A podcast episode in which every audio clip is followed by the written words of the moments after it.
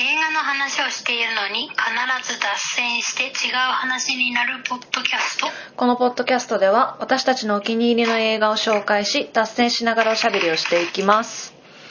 はいリモートで録音しておりますので聞き取りづらいところがあるかと思いますけれどもご了承くださいはい終わりますおいちゃんまいチョイスほいチョイスほい時間稼ぎウィンドリバーあちゃんまい女子じゃなかったねこれね ちゃん組が以前紹介してちゃんまいが見てくれたシリーズですそうですねはいだから以前のちゃん組の感想を聞きたい人はあの検索してくださいお願いしますお願いしますはい、ウィンドリバーですね。こちら、じゃあ、あの、ストーリーとか言わなくていいのかな軽めに言っとこうかはい。言っとこうか。言っとこうかはい、映画 .com さんをいつも通り読ませていただきたいと思います。えーアメリカの辺境を舞台に、現代社会が抱える問題や現実をあぶり出したボーダーライン最後の追跡で2年連続アカデミー賞にノミネートされたテイラー・シェリダンさんが前作に続いて辺境の地で起こる事件を書いた自らのオリジナル脚本をもとに発明が本を取ったクライムサスペンスというやつですね。クライムサスペンスですカンヌ映画祭である視点部門で監督賞を受賞したそうです、なるほど、えージェレミー・レナーさんが主演ですうね、ん、であとはアベンジャーズのエリザベス・オールセンが出てますはいか可愛かったねエリザベス・オールセンねうんいいよねうんあのオールセン姉妹のエリザベスはお妹かなあわかんないんだよな私それねオールセン姉妹ってあのフルハウスのね ハモったね ひどい ほんと一般人のほんと一般の方のあの知識しかございませんあれねあれみたいなあそうそうエリザベス・オルセンは、えー妹ですねオルセン姉そうです妹ねどう可愛いよねいいどよねどうだった映画あのちゃん組がしきりに言ってたあのちゃんまい絶対好きだよっていうのは、あの合ってましたはああざっすいうないっぜすななぜならやはりアメリカのうん広大な土地の中の辺境の地、そがうそ舞こ台になっててそこが抱えている社会問題など、そうねうん、だから社会問題って言っちゃうとあれですけどなんかやっぱ人間のあの闇で気持ちえねぐえぐり出す系そうそうえぐり出す系うです、んうんなんか結構なあこれはあの現代もウィンドリバーなんだね、うんえーなんか結構なさあの悲劇だったよねあれは悲劇だったねそのあのー変なんて言うんだろうな まあ土地がそうなんだけど隔離されてるみたいな感じになってんだよねそのアメリカの中で大自然すぎてもう土地が広すぎてでそもうこあにれかネタネタバレしちゃった方がいいかそうねネタバ2レ回目だからしまーすしネタバレしますまーすいやーあれはあの裸足でさ雪原をさ、う逃げる女性の気持ち考えたらすごいなんかそんな思いするする必要ないじゃんこんななんかんいや日本に住んでそるうなのよなんかもう見ててその、うん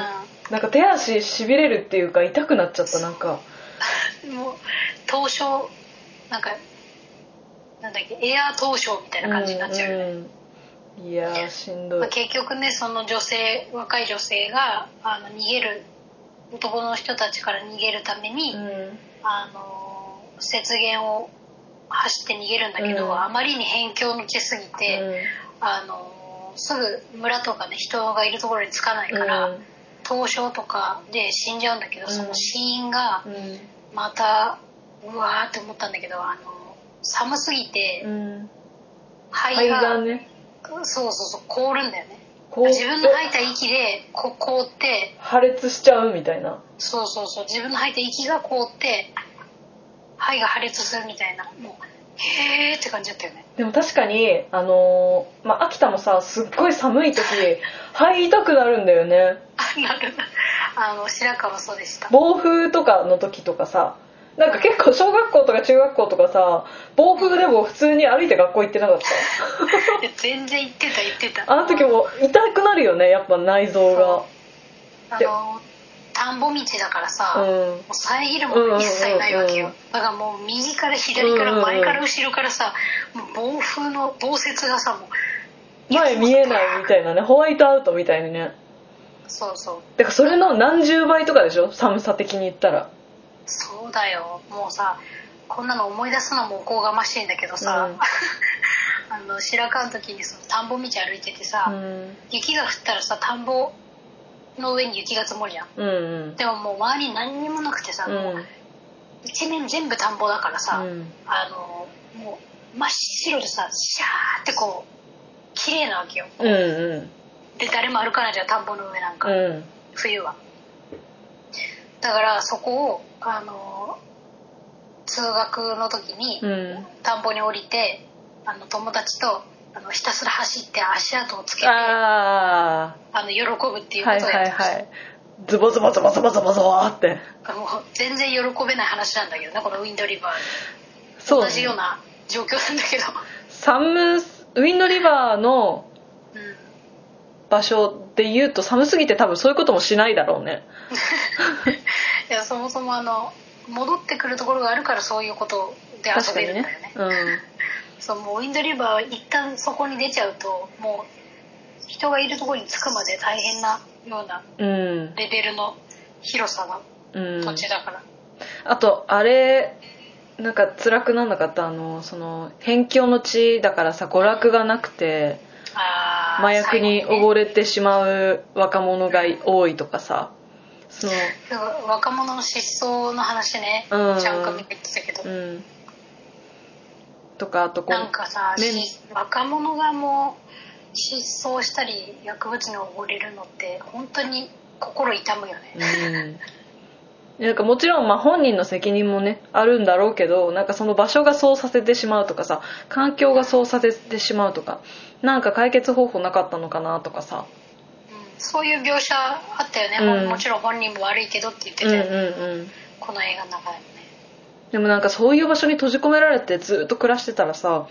なんかメンタル本当やられそうな気がするんだよねそうだから日本もそうだけどさ、うんその田舎から出て田舎が過疎化していくとかそういうことなんだただでも、うん最近は田舎に戻る人も増えてるからまあそうだねなんかもう今はどこにいても何でもできるしどこにいても情報が入ってくるからそこまでこ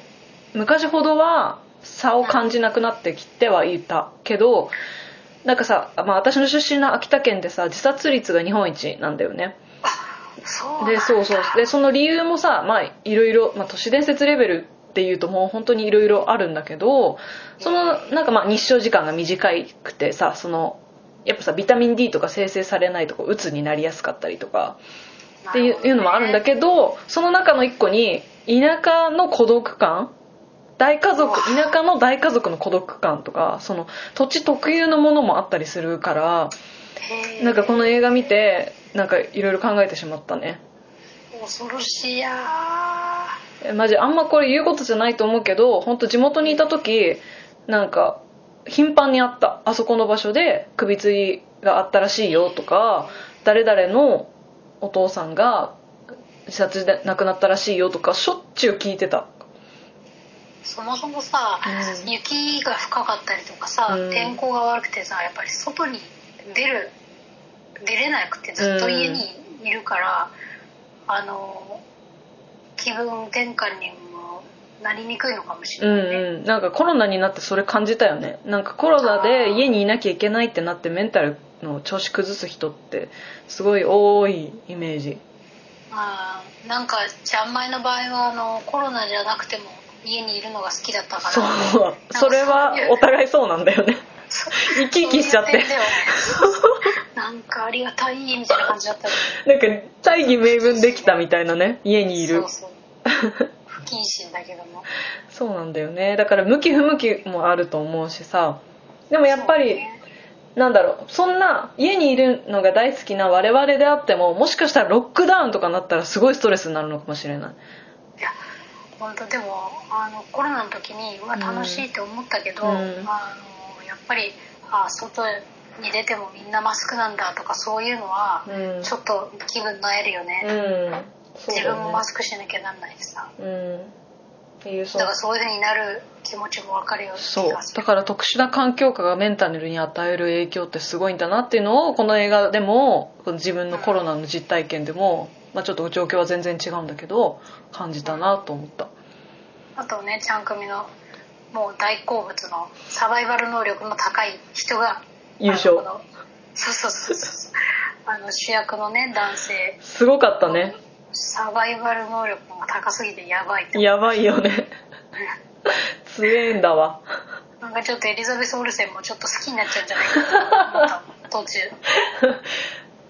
見てるこっちもちょっと好きになるしねなんかこう純粋な正義の味方じゃないんだよねそうそうそうそう自分もちょっとあの、思うところがあってうん、悲しい思いしてるからね、うん娘さんの件で、ちょっと復讐心みたいなのも混じってうんまあ、行動してるんだけどなんかそれでもなんか強いからうん、なんかもう無条件でかっけえってなっちゃうんだ よねあとなんかこうやっぱりあの闇のあるうん闇のある主人公ってうん惹かれるようねん、そうだねただただこうなんだろう100%こう表に出てますみたいな人より、こうやっぱちょっと80%ぐらい隠れてますみたいなう人のんう方が、んなんか惹かれるとこあるようんうね、んジェレミー・レーナーもさ、うんいいんだよななんかこう哀愁あそう哀愁とおっさんおっさんの哀愁みたいなのも漂ってるしさ、なんかかっこよすぎないしさ、うんいいよね確かにちょっとやっぱエリザベス・オルセンとさジェレミー・レナーのこう対比がすごかったな、うんあうのん FBI の捜査官をエリザベス・オルセンがやってんだけど、急に若くて綺麗な女の人来たからなんかそれも狙ってんのかなと思ったのあの結局エリザベス・オルセンはさ向こうの都心のさ、うんなんか西海岸の方から来た捜査官っていう設定だったから、うんなんか急にそのキラキラした女性がその辺境の地に来るそのなんていうの違和感っていうかさ、んんんそのだかそういうのらどっちかっていうと見てる側なんだよねあそうそうそうそうこちら側なんだよねこちら側のびっくりを代わりに体験してくれてるみたいななんかカルチャーショックみたいうな、んなんか場所によるギャップみたいなのを一個ずつなんかびっくりしてくれてなんかいい,、うんいいよねかといってこうなんだろうななよなよしてないっていうかそうそうそうそう結構こう突きむ、進んでいくタイプだからうん共感しやすくってそうめっちゃいいキャラクターだった大事だとそ思っうなたのそういうストーリー性もあるんだよねこうんうのんう映画には、んでなおかつサスペンス要素もとても強いんで、うんまあでもねサスペンス要素的にはちょっとちゃんまいとちゃん組はあの満足いくようなどんでん返しみたいなのはあんまりなかったけどそうだねうん、だろうなそいみたいなそうそうそうなんか結構さあのそのまま行ったじゃん最後うんゴールまで、そうだだねからあの、まあ、そういう点ではあまりなんですけど、うんあの、まあ、自然の怖さとかね、うんやっぱそういう面白かったですよこれはうん、私はなんかどっちかっていうと何を見ていいなと思ったかっていうとそのうん私たちの知らないさそういう土地での社会問題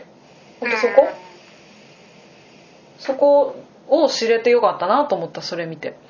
そうだよねうんなんかさらっとそういうのが見れるいい映画だとうん思う、うなんんかとてもいい映画でしたよちゃんまいはあのおすすめしてるうんなんか長いドラマとか見なくてもなんかこ れ一本見れるのアメリカのなんかちゃんまいをおすすめするなその辺境の地がね、うん